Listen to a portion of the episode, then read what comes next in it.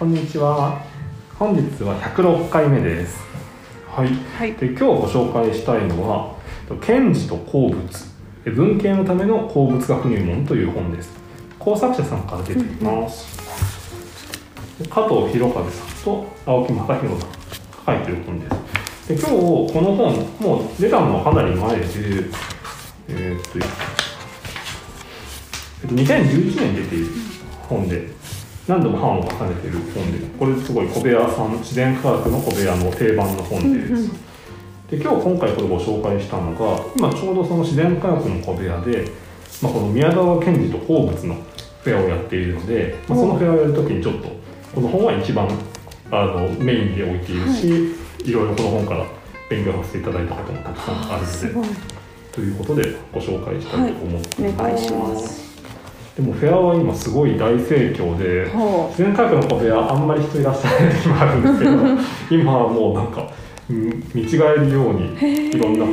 がもう混み合っててすごいいろんな方が鉱物熱心に見てらっしゃるというあ感じー好きなんですね皆さんね。そうなんですうよね。ん。なんかもうそのいそのすごい興味があっていらしてる方もいれば偶然来たら、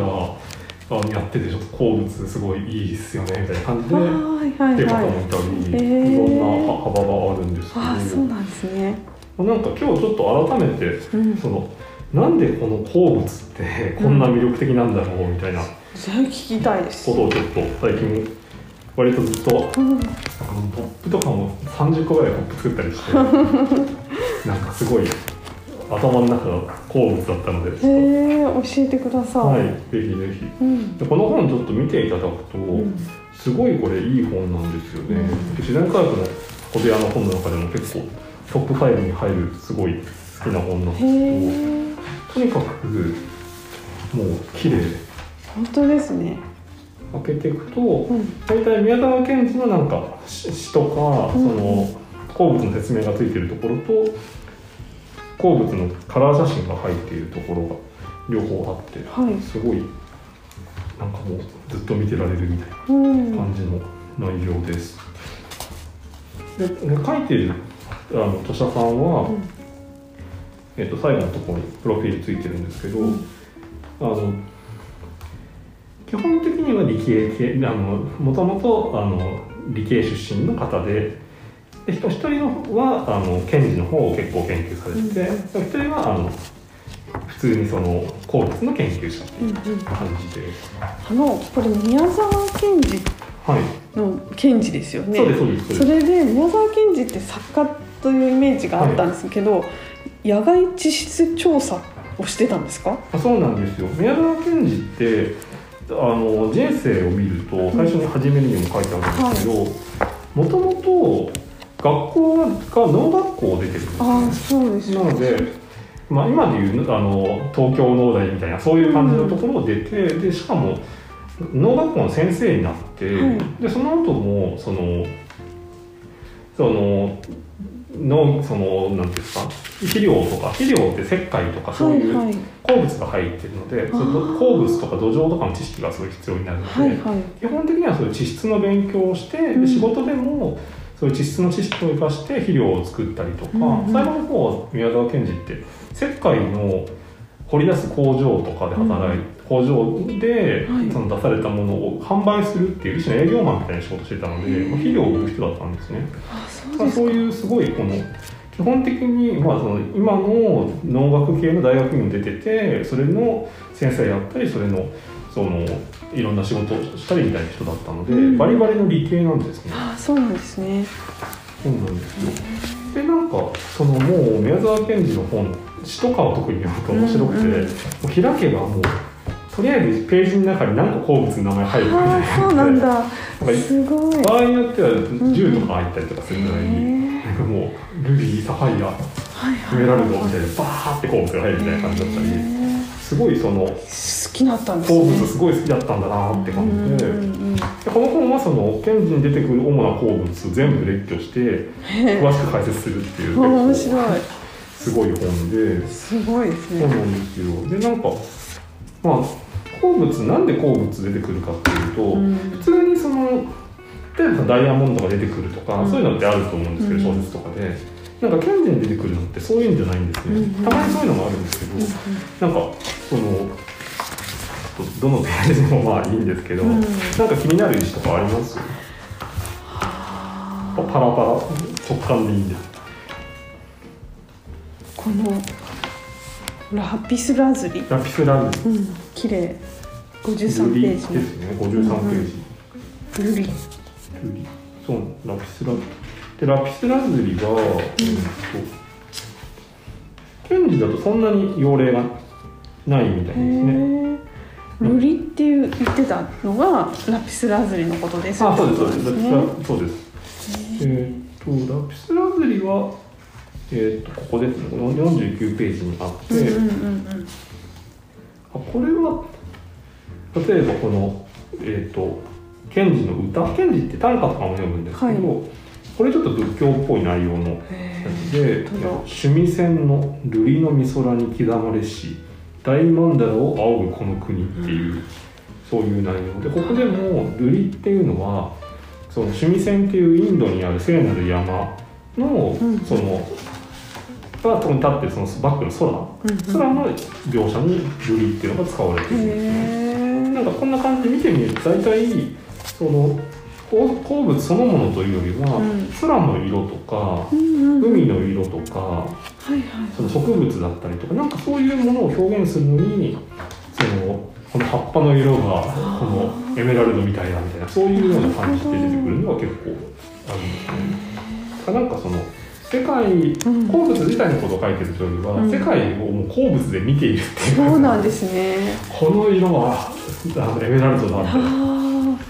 面白いですそういうですよね。そういうその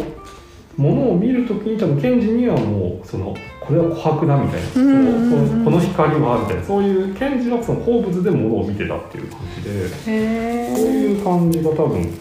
面白いですよね。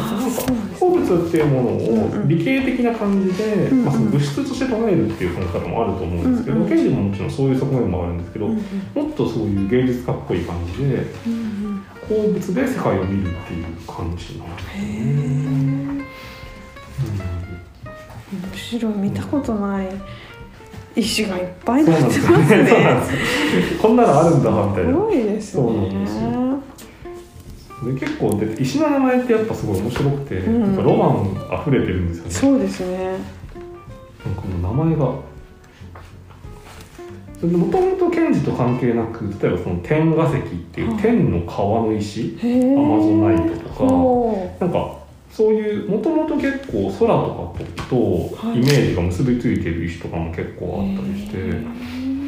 あのいろんなそので琥珀とかだったうんうん。らその、こういうそのなんていうんですか。琥珀はまあ違うか。そのいろんなイメージがあってザクロ石とかだったらザクロって果物と結びついてたりとか、まあ、そもそも鉱物の名前とかもいろんな由来があっていろんなしそのものに見立てたりとかして名前ついてたりするんですけど、まあ、そういう感覚がすごい賢治あるんですけど、ま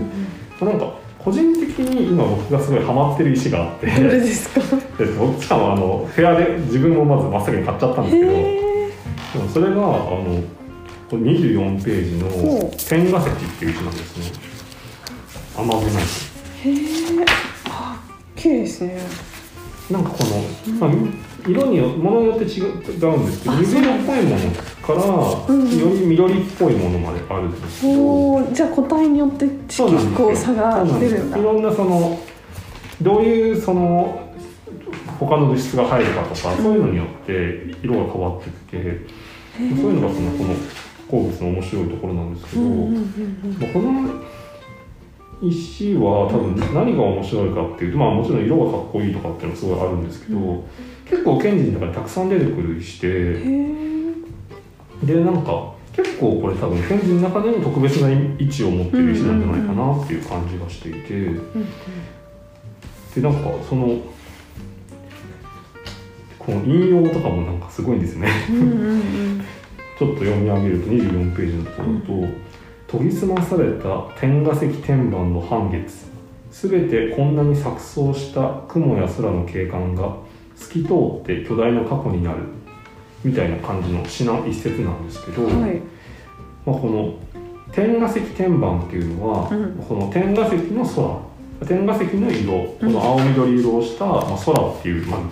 イメージを天板っていうそういうなんていうんですかこの円盤みたいなイメージで空をそういう円盤みたいなイメージで捉えて、それを石の円盤っていうまずイメージで捉えた上でこれ夜なんですね半月なので。うん。現時このこの石石見て、うん。普通多分夜じゃなくて昼間かな？昼間かなって思うんですけどど、まあその、まあ、いろんな解釈あると思うんですけど、うんうん。ちょっとその隣にあるこっちの方27ページの方を見ると、確かに夜の夜空ってこういうちょっと濃いめな緑してる時もあるなとかっていうのも思ったりとかあるいはもっとその賢治の中で空っていうもののなんか抽象的なイメージというか、うんうん。なんかそういうあイメージなのかもしれない。し結構そのどういう感じなのかっていうのは人によってどう感じるかみたいなところがあるんですけど、うんうんその賢治の中でとにかくそのすごいやっぱ住んでるイメージなのかなっていう感じがあってこのうん。イメージが。でしかもそこにそのいろんなその雲とか空とかいろんなものはいはい。が映ってたけど、なんかそれが全部透明になっていくみたいなイメージ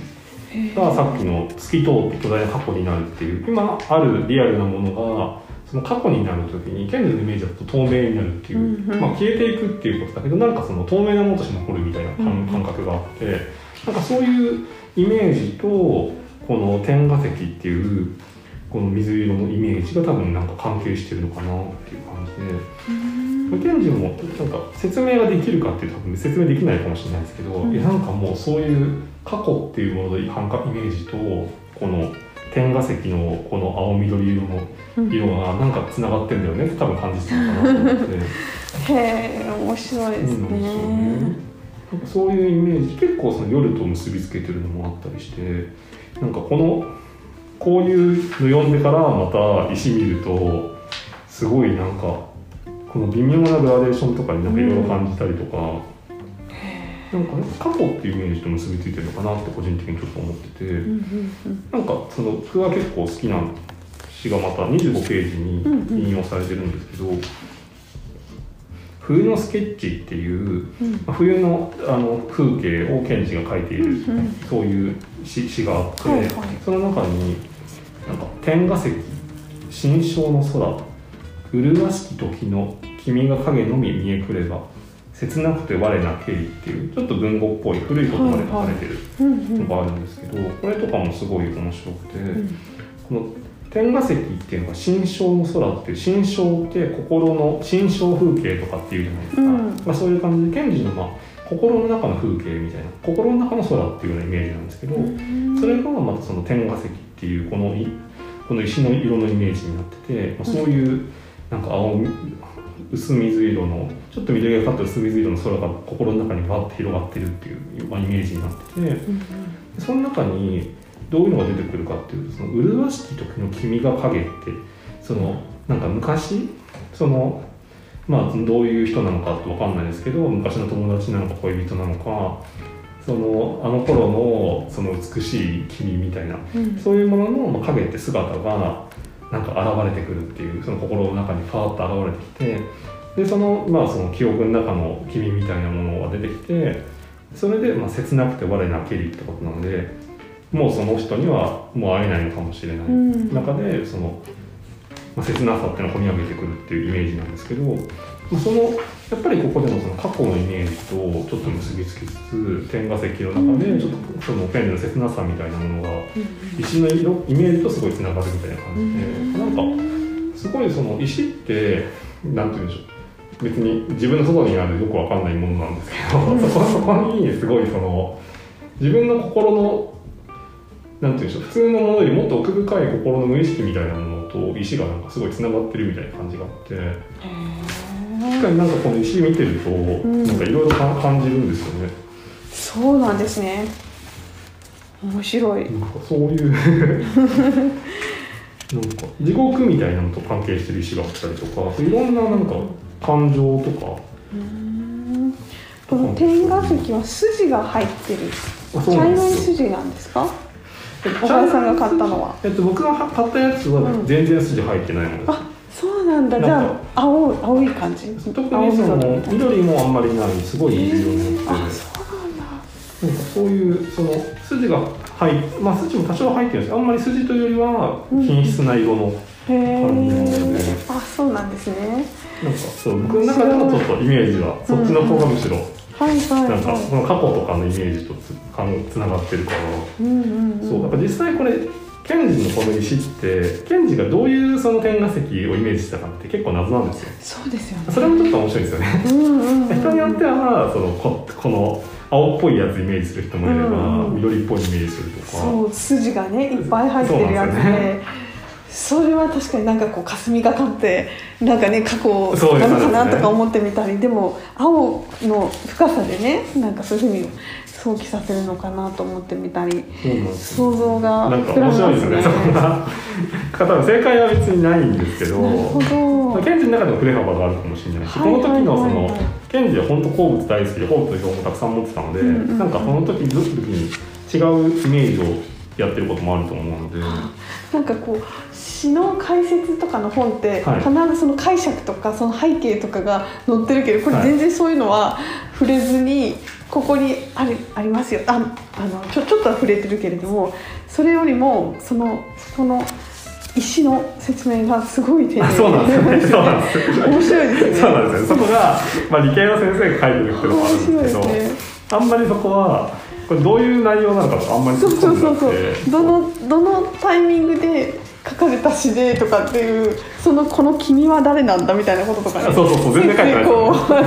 ちょっとこう気になっちゃうんだけどそうじゃないんですね。あと、まあ、単純にケンジの詩ってうん。結構、ケンジって基本詩をなんていうんですかあんまり交換してないのではあ、はあは2冊しか本ってケンジ出してないんで。すしだあんですね。から大体これケンジの移行なんですね全部。ん。だから未完だったりうんうん。断片だったりとかすることも多いのでそれよくわかんない。解釈も難しいっていいうこと難しないんですね。大体人によって、その君っていうのとかに、具体的な、これは誰々だみたいなことを言う,、言う人もいるんですけどそれも5パターンぐらいあったりして。あ晩年ともなるとねどのことを思い出してんだろうみたいなね。どれなんだろうみたいな。確かに確かに。あそうそうなんですねうんそれもちょっと面白い。いやなんか前も詩は宮沢賢治一択ですとかっておっしゃってたからあ、そうなんです。うんなんかすごいケンジのやっぱり面白いところは、うんすごいやっぱ結構生々しいんですよ意外に。そうですか感 感情なんですよ結構。そうですかだからなんでその僕宇宙っぽい感じすごい好きなんですけど、さっきのその切ない話とかも、うん結構ケンジって一見なんかなんかなんですかふわっとしてるようなイメージがあると思うんですけど、我は修羅。うん。俺は一人の修羅なのだみたいなイメージと、結構修羅ってその嫉妬っていうイメージだったり、自分を大きく見せようとするみたいなイメージと、はい結構そういう自分が生々しい感情を結構表現するみたいなことがあって。うん。一そう方ですその表現はすごいファンタジックだったりするんですけど結構書いてることはすごい生々しいこと感情なんですね。そうさっきのもね「我なけり」なんてね。ああこういうこと言うんだと思ったしあとなんかこの50ページのちらっと見たら「心を罠なき」とかってね最後なんそうなんですそうなんです。あのその感情というか的な言葉で最後締めるんだろそうなんです。ね結構そういうのが意外だでしたね。なんかもうちょっと違う感じだと思ってましたね